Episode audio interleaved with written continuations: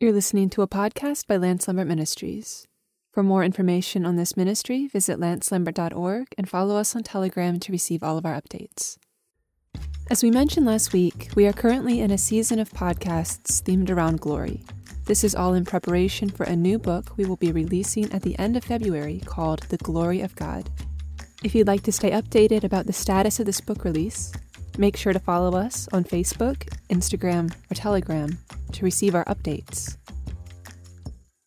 In the last episode, we listened to Lance share how God's purpose from the beginning was that man would be a vessel of his glory.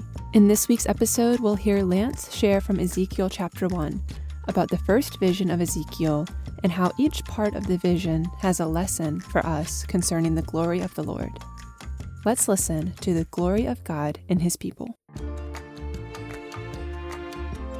If you will turn to Ezekiel chapter 1, the first chapter of Ezekiel, we will read one of the most complex passages in the Bible. But uh, don't, um, don't just uh, uh, turn off, especially you younger ones, uh, when you read what is here. Seems to be so uh, complicated and so involved. Uh, we can't possibly, in the little time we have this morning, uh, really uh, go into it all. But in our times of prayer, uh, someone was given this chapter, and I think it has meant quite a lot to many. And um, I think it would be good if we were to look at it and see if we can just get one or two underlying principles. But it means we'll have to read uh, it all. Now, we'll read from verse 4. And I looked, and behold, a stormy wind came out of the north, a great cloud with a fire enfolding itself, and a brightness round about it, and out of the midst thereof, as it were, glowing metal, out of the midst of the fire. And out of the midst thereof came the likeness of four living creatures, and this was their appearance. They had the likeness of a man, and every one had four faces, and every one of them had four wings. And their feet were straight feet. And the sole of their feet was like the sole of a calf's uh, foot. And they sparkled like burnished brass. And they had the hands of a man under their wings on their four sides. And they four had their faces and their wings thus. Their wings were joined one to another. They turned not when they went. They went every one straight forward. As for the likeness of their faces, they had the face of a man, and they four had the face of a lion on the right side, and they four had the face of an ox on the left side. They four had also the face of an eagle. And their faces and their wings were separate above. Two wings of every one were joined uh, one to another, and two covered their bodies. And they went every one straight forward. Whither the Spirit was to go, they went. They turned not when they went. As for the likeness of the living creatures, their appearance was like burning coals of fire, like the appearance of torches. The fire went up and down among the living creatures, and the fire was bright. And out of the fire went forth lightning, and the living creatures ran and returned as the appearance of a flash of lightning. Now, as I beheld the living creatures, behold, one wheel upon the earth beside the living creatures for each of the four faces thereof. The appearance um, of the wheels and their work was like unto a beryl, and they four had one likeness, and their uh, uh, and their appearance and their work was as it were a wheel within a wheel. When they went, they went in their four directions. They turned not when they went. As for their rims, they were high and dreadful, and they four had their rims full of eyes round about. And when the living creatures went, the wheels went beside them. And when the living creatures were lifted up from the earth, the wheels were lifted up. Whithersoever the Spirit was to go, they went. Thither was the Spirit to go, and the wheels were lifted up beside them. For the Spirit of the living creature was in the wheels. When those went, these went. And when those stood, these stood. And when those were lifted up from the earth, the wheels were lifted up beside them for the spirit of the living creature was in the wheels. And over the head of the living creature there was the likeness of a firmament like the terrible crystal to look upon, stretched forth over their heads above. And under the firmament were uh, were their wings straight, the one toward the other. Every one had two which covered on this side, and every one had two which covered on that side their bodies. And when they went, I heard the noise of their wings like the noise of great waters, like the voice of the Lord, a noise of tumult, like the noise of a host. When they stood, they let down their wings. And there was a voice above the firmament that was over their heads. When they stood, they let down their wings. And above the firmament that was over their heads was the likeness of a throne, as the appearance of a sapphire stone. And upon the likeness of the throne was a likeness as the appearance of a man upon it above. And I saw as it were glowing metal, as the appearance of fire within it round about, from the appearance of his loins upward, and from the appearance of his loins and downward. I saw as it were the appearance of fire, and there was brightness round about him as the appearance of the bow that is in the cloud in the day of rain, so was the appearance of the brightness round about. This was the appearance of the likeness of the glory of the Lord. And when I saw it, I fell upon my face, and I heard a voice of one that spake.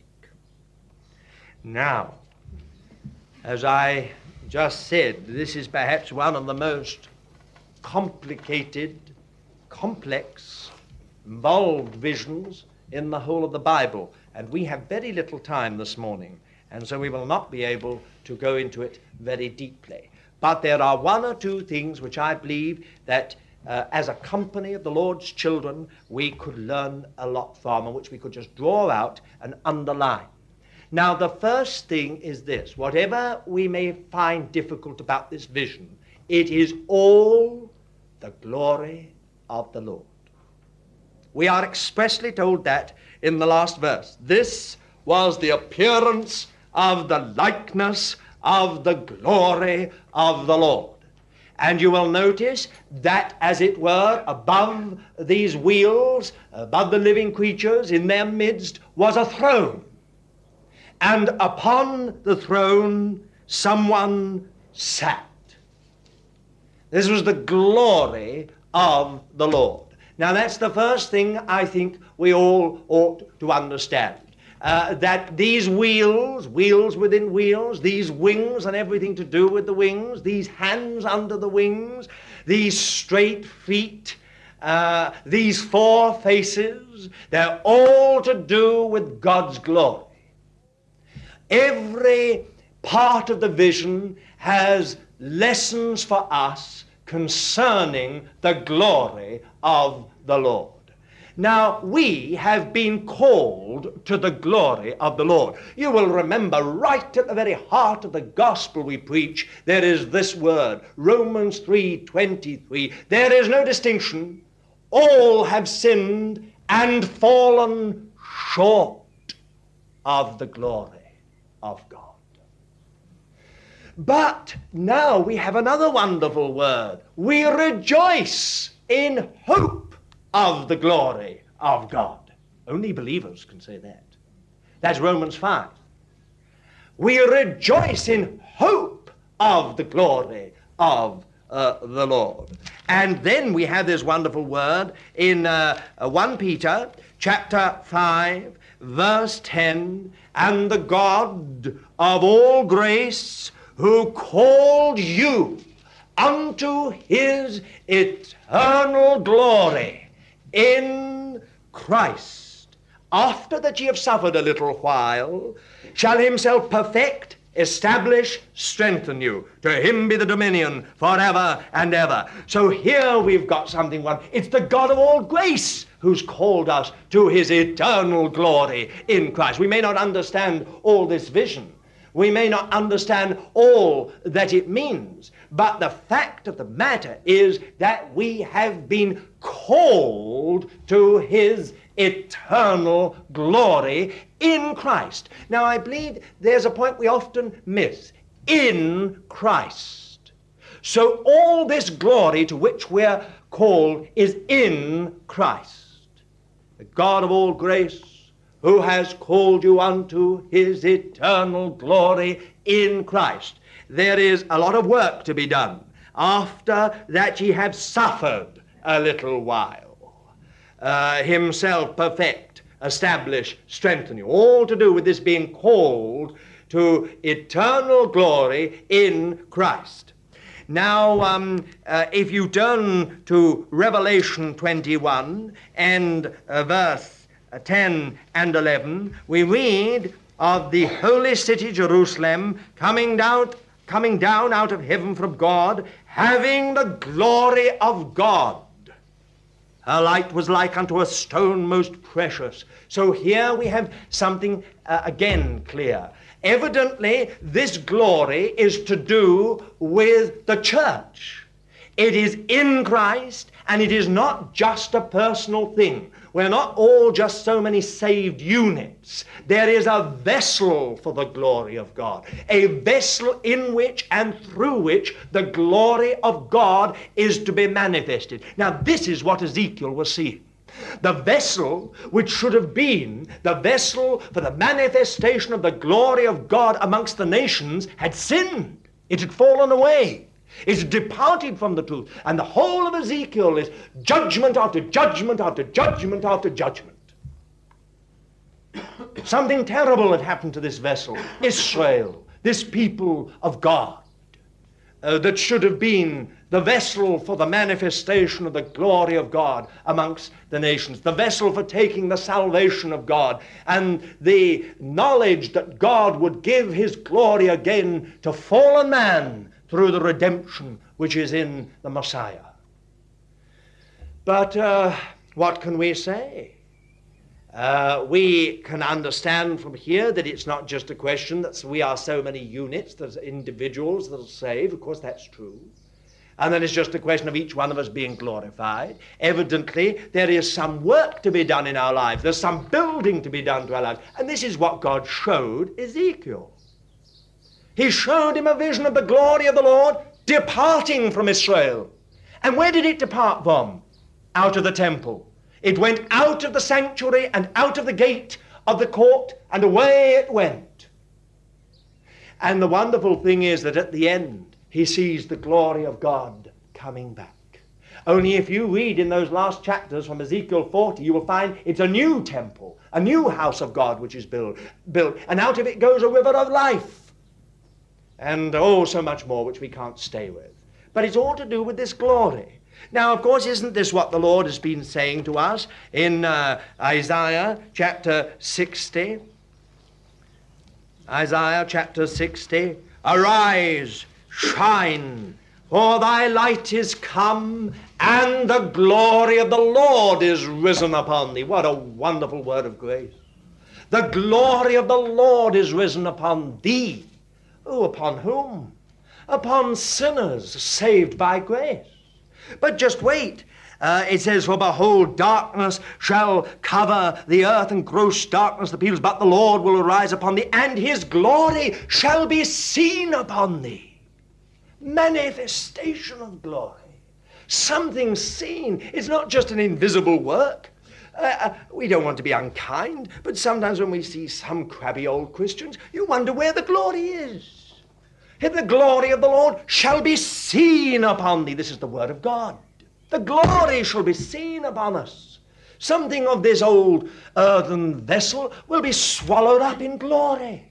And uh, we read again in the same chapter and in verse 13 uh, the glory of Lebanon shall come unto thee, the fir tree, the pine, the box tree together, to beautify the place of my sanctuary, and I will make the place of my feet glorious. We know the place of his head is glorious the enthroned head of the church. That's glory. But I will make the place of my feet glorious. That is where the body is, where we are, joined to Christ. And of course, if we turn uh, again to the New Testament, we have it in other uh, connections. We have it in 2 Corinthians chapter 3. We're told how this happened. Uh, we all, with unveiled face, there is the secret, unveiled face. Nothing between us and our vision of the Lord. Unveiled face, beholding as in a mirror the glory of the Lord, are transformed into the same image from glory to glory. From glory to glory, even as from the Lord the Spirit. It is the Holy Spirit's work to conform us to the image of our Lord Jesus Christ, and it's from glory to glory. From glory to glory. Uh, again, if you turn to Colossians, these are all well known verses. Maybe some of you are not so familiar with them. Colossians 1 verse 27 to whom God was pleased to make known what is the riches of the glory of this mystery among the Gentiles, which is Christ in you, the hope of glory. Now, um, really, this, is, uh, this isn't just in one of you, Christ in you, personally only, but it, as you see in some of your continental versions, uh, we can't say it so easily in English, um, it is Christ among you in you, you, you, you, and you, who is the hope of glory. Christ in you, I will make the place of my feet glorious. And the Apostle Paul is so bothered about this, he says in the preceding verses that he is suffering. There is something of the sufferings of Christ which have been left over to him to fill up, he says, for this very reason glory. What's wrong with us Christians? And so many of us believe in a kind of static experience, just floating along, trotting along to meetings, listening to a word, and going back. Is that Christianity? It's not the Christianity I find in this book. This book speaks about suffering a little while, being perfected, being strengthened, being perfected. This book speaks of growing up in all things into Christ who is the head, from whom the bo- body, fitly framed and uh, uh, joined together by that which every joint supplies, increaseth with the increase of God. This book speaks of being transformed into the same image. And what does he say here in the succeeding verses? Whom we proclaim, admonishing every man and teaching every man. Now, there is the personal side. In all wisdom, that we may present every man perfect in Christ. Whereunto I labor also, striving according to his working, which worketh in me mightily. Well, now, uh, if we go on any further about this, marvelous as it is, there will be nothing else from uh, the vision of Ezekiel. Uh, although we may well have enough uh, uh, to think about in just this matter of the glory of the Lord. Um, uh, what, what, what can we say? just simply this that you and I have been called to his eternal glory, God's eternal glory in Christ. And it is the God of all grace who's called us and who watches over the work of conforming us to the image of his Son. Now back to the book of Ezekiel. And what can we find about this vessel? This vessel which we have described here in the most amazing terms. Uh, there are, of course, a number of things we uh, could talk about. Uh, but uh, first of all, um, I want you just to notice um, their faces. Now, in Hebrew, the word face and presence is the same.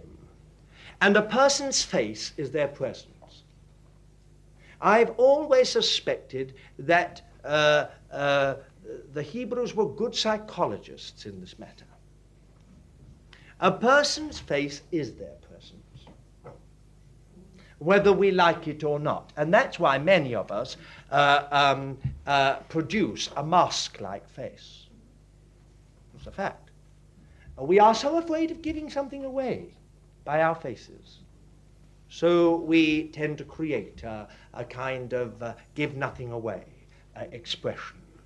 Uh, but our faces are our presence.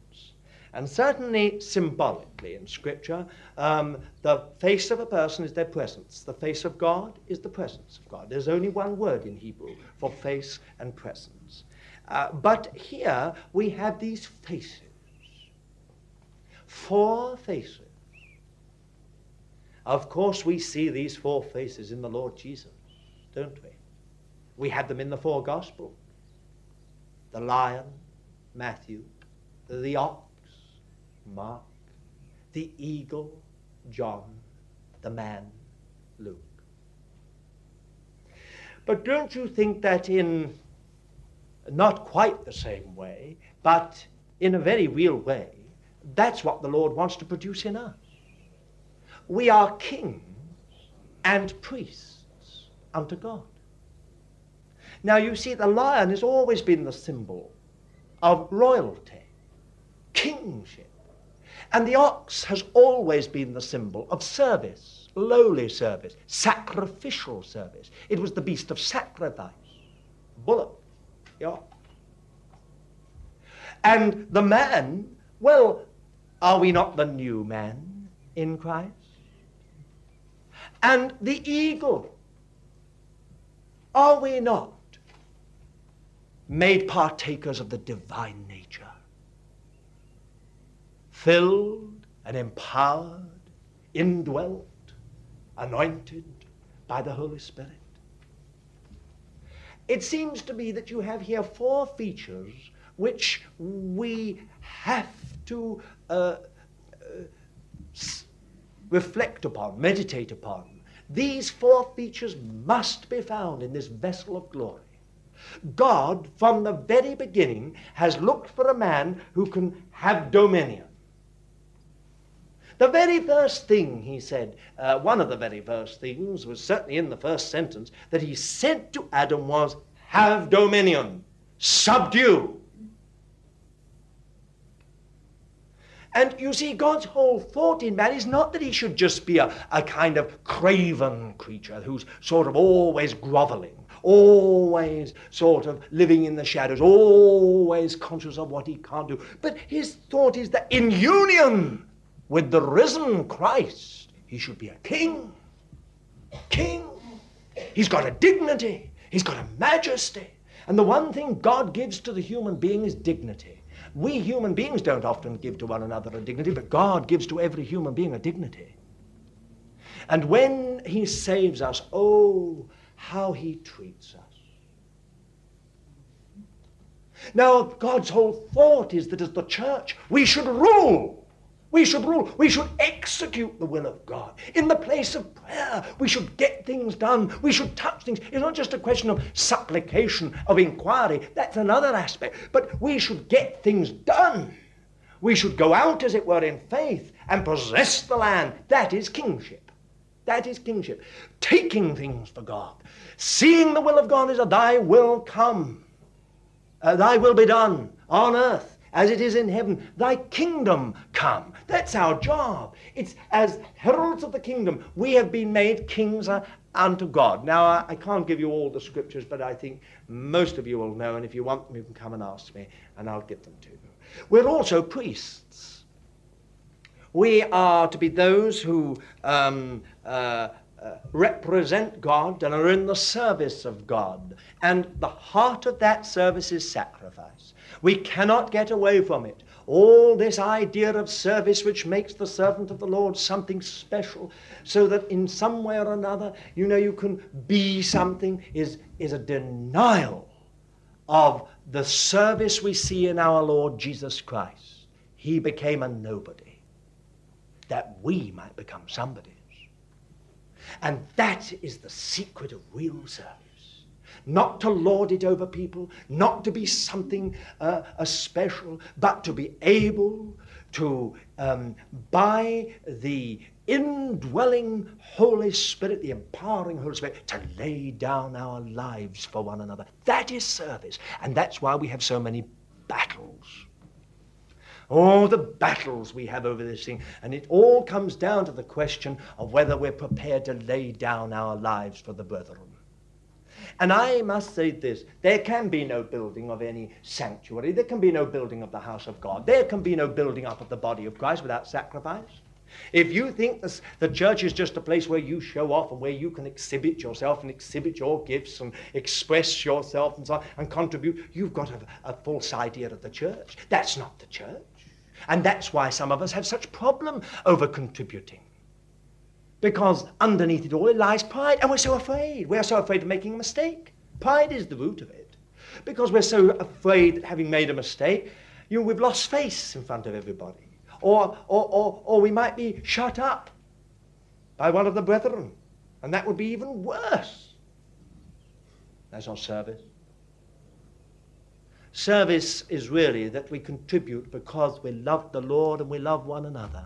And the church is not just somewhere where we find a, an outlet, a kind of satisfaction, but it is uh, the place where we uh, lay down our lives for the others in order that God may have an inheritance. It's not our inheritance, but His inheritance. Well, that's another point. And then, of course, there's this question of the man. Well, uh, do we need to say more about this? What a need there is for safeguarding humanity. We are not spiritual machines. And God never made us spiritual machines.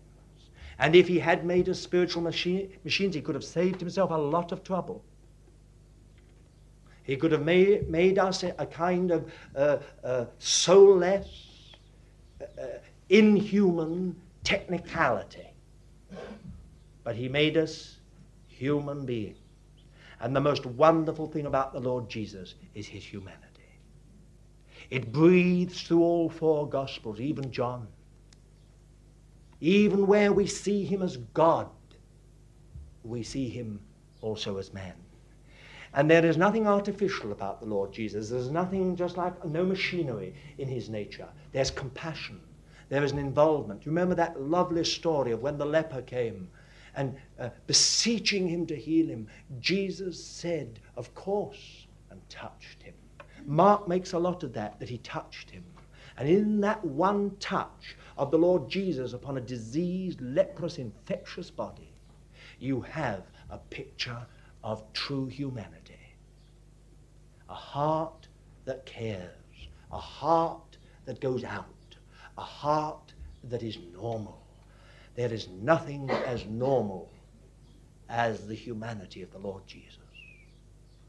Now, I think we have to be careful. And then, of course, there is the eagle. What does the Bible say? It says, Thou shalt mount up with wings as an eagle. That is, we shall soar into the heavens. We become partakers of the divine nature. We, we, we have a, an inward knowledge of God, and more than that, the marvelous thing is this Christ is in us. The Holy Spirit is in us.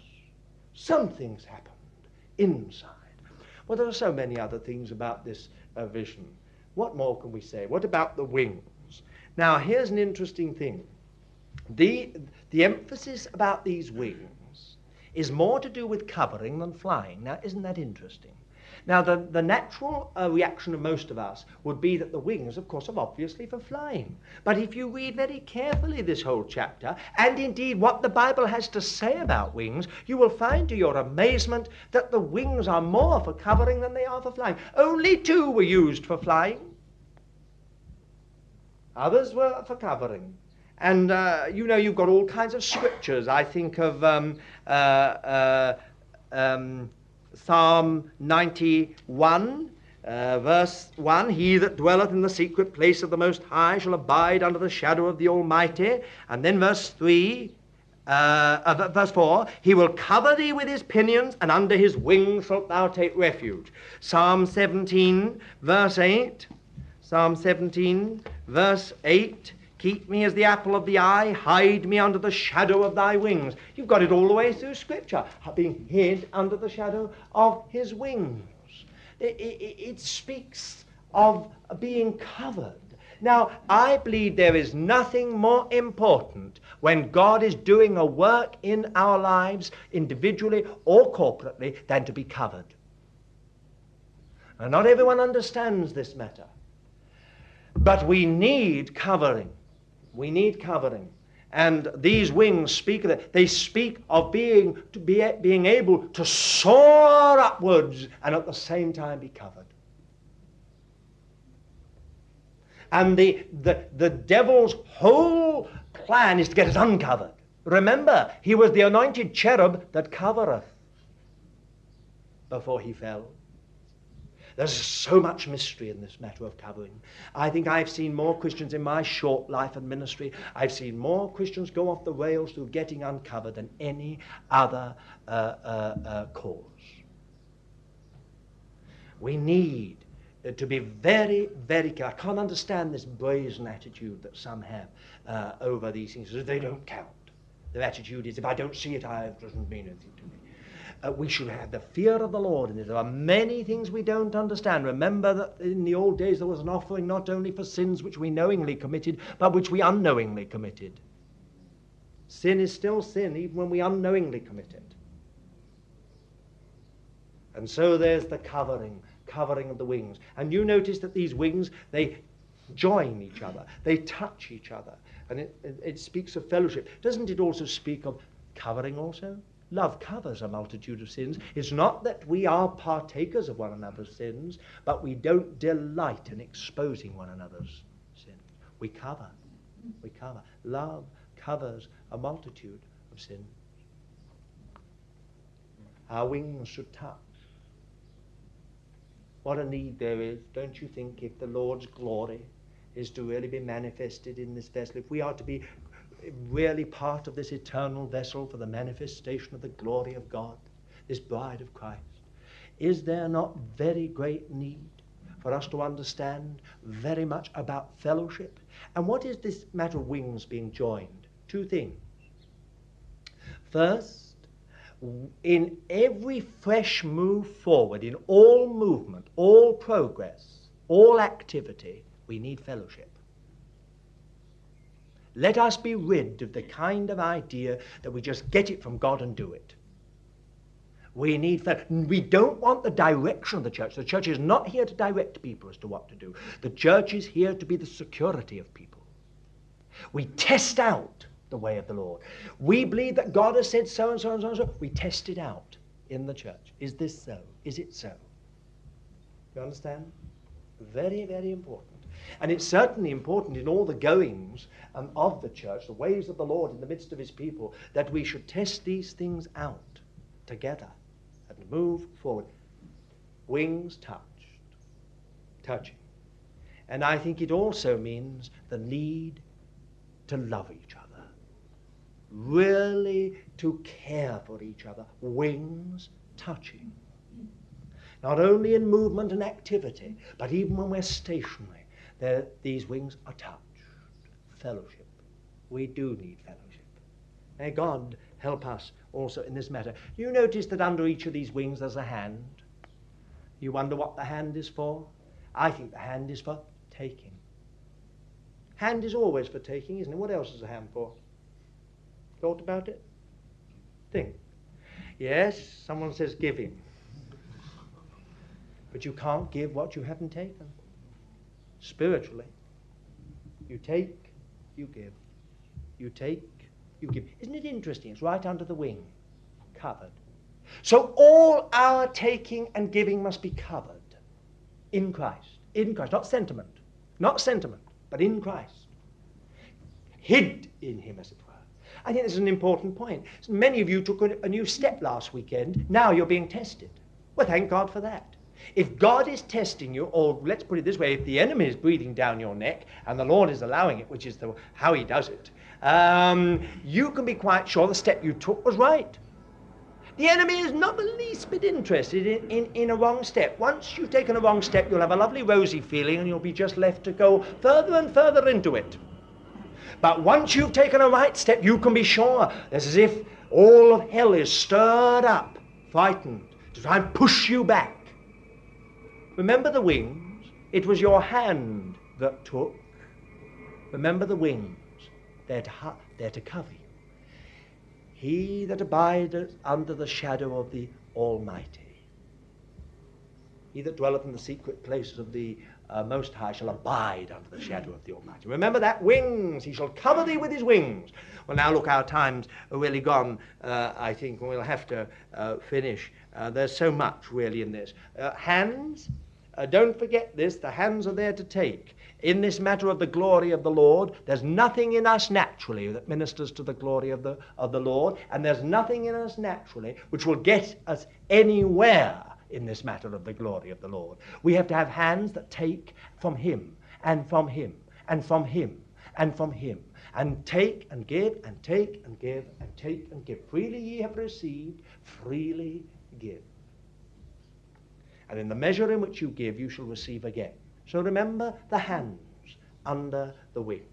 And then lastly, what about these wheels? Now, these wheels were wheels with, within wheels. And will you notice that whatever happened, they went straight. They never took a, they, they never wobbled. Oh, what a sadness there is about Christian work. How it wobbles. It sort of totters along like a hedgehog. Those of you who've seen a hedgehog, like sort of, uh, sort of just teeters along. And it, it can't walk straight. This went straight forward. These wheels. Now, what does this mean? Because the wheels speak of function, don't they? We all know that we only have to have one little wheel jammed in a whole thing upon which everything's depending on the wheels, and the whole thing stops. Every one of us has something to contribute. Every one of us. We're all in the, this work of God. And uh, uh, the enemy's thing is just to get one wheel stop, to stop. But uh, perhaps uh, we ought to say this that uh, one of the reasons why the wheels stop is often lack of vision. We don't know where we're going. Some people have no idea where they go. If we were to say to them, What do you think is the object of, the, of, the, of what the Lord is doing in our day and generation? Oh, they would say, um, um, Power, power. Really? Yeah, I, I don't think so. Or someone else would say, Oh, it's that we might each one have experience. And someone else says, No, no, no. It's that we should be gifted. We should have gifts. And someone else says, No, no, no. Um, it's that we should get people saved. And someone else says, no, I don't think so. I think that we should go deeper into uh, what is ours in Christ. Now, all these things are right. But every one of these things is a means to an end.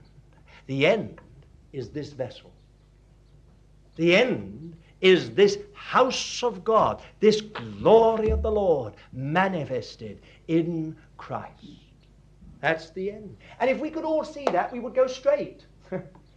Our problem is that very few people have got any idea of objectives, so they wobble. Some are trying to go this direction, some are trying to go that direction. There's an, an intolerable strain in the machinery. The wheels soon stop because some go into reverse while others are going forward. And so we get terrific jams in the Lord's work and these intolerable strains where just because we lack vision, we don't see where we're going. But if we were to get this clear, that we might go absolutely straight, and who is going to get us to go straight? The Spirit of God. For it says, wherever the Spirit of God went, the wheels went. It was the Spirit of life, as it were, in the wheels that did it. How we need, I think, to understand all this. Uh, lastly, in Ezekiel 10, um, we have it again. The whole uh, thing, it's a terrific matter of, uh, of um, verse 11, it speaks of. Um, uh, we'll, we'll, read verse 12. And their whole body, and their backs, and their hands, and their wings, and the wheels were full of eyes round about, even the wheels that they four had. As for the wheels, they were called in my hearing the whirling wheels. Now, isn't it strange that Ezekiel actually makes a point of this? He says, They were called in my hearing the whirling wheels. In other words, they were not there as an ornament, they were functioning he heard this amazing hum of all the wheels whirring in conjunction with each other. Oh, wouldn't it be a wonderful thing if, if, if heaven could say about us as a people, they are whirling wheels. Great hum as all the wheels are moving together. Only the Spirit of God can give such harmony uh, in His work. What, were the, what are the eyes? Here again is something uh, interesting in, in uh, uh, Hebrew outlook. Eyes speak always of intelligence. And um, I don't want to make you all afraid, but by looking into eyes, you ought to be able to see intelligence. Or let's put it this way you can see the amount of intelligence. At least that is the Hebrew um, outlook uh, on eyes. They are, they speak, they symbolize intelligence. And these wheels were full of eyes. Indeed, in Ezekiel says later, the whole vision, every part of it was full of eyes, spiritual intelligence. There's nothing so irritating or aggravating, uh, I think, in, in the natural world than a dim person. You, the, such people are so stubborn, so obstinate, so entrenched in their own ideas. You can talk and talk and talk and talk to them, but it doesn't make a single difference. I think it's even worse when it's in spiritual things.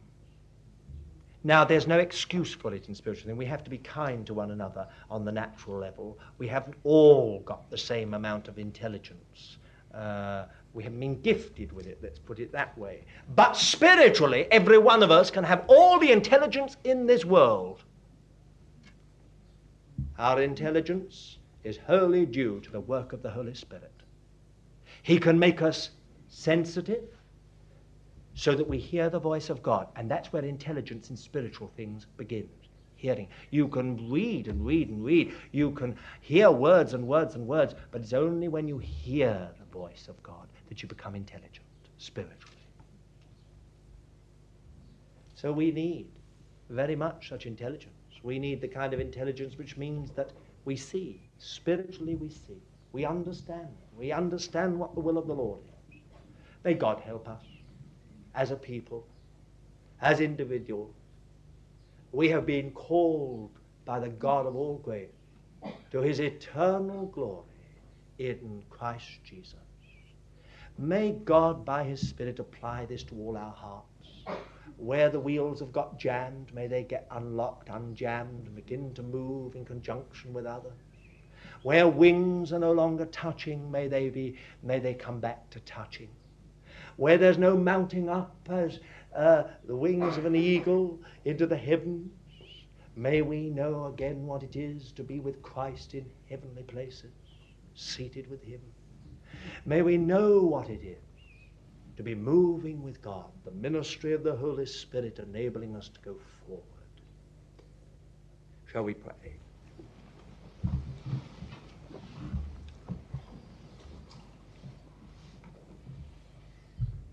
Dear Lord, this vision, Lord, is truly something beyond us naturally. So complex, so involved, so intricate. But Lord, thou canst by thy Spirit begin to make things plain to us. And thou canst, Lord, begin not just to make them plain, but to speak in such a way that these things become flesh and blood. They become, as it were, our experience. Lord, we commit ourselves to Thee. May we know something in our own experience of all these things of which we have been speaking. And Lord, we pray that above all, that glory of Thine may so fill us more and more as a people. That, dear Lord, the sense of Thy presence may be the one great factor in all our life together. May this be so not only of ourselves here, but of all thy people everywhere. Oh, that, Lord, it might be known that the living God is dwelling in the midst of his people. We commit ourselves to thee, dear Lord, for the working out of thy word, praying that thou blot out anything that is untoward, anything which is, Lord, not of thyself, and keep alive in our hearts all that is we ask it in the name of Jesus Christ. Amen. May you know the calling of eternal glory that is in Christ. May you rejoice in hope of the glory of the Lord. May you know the deep, deep love of Jesus.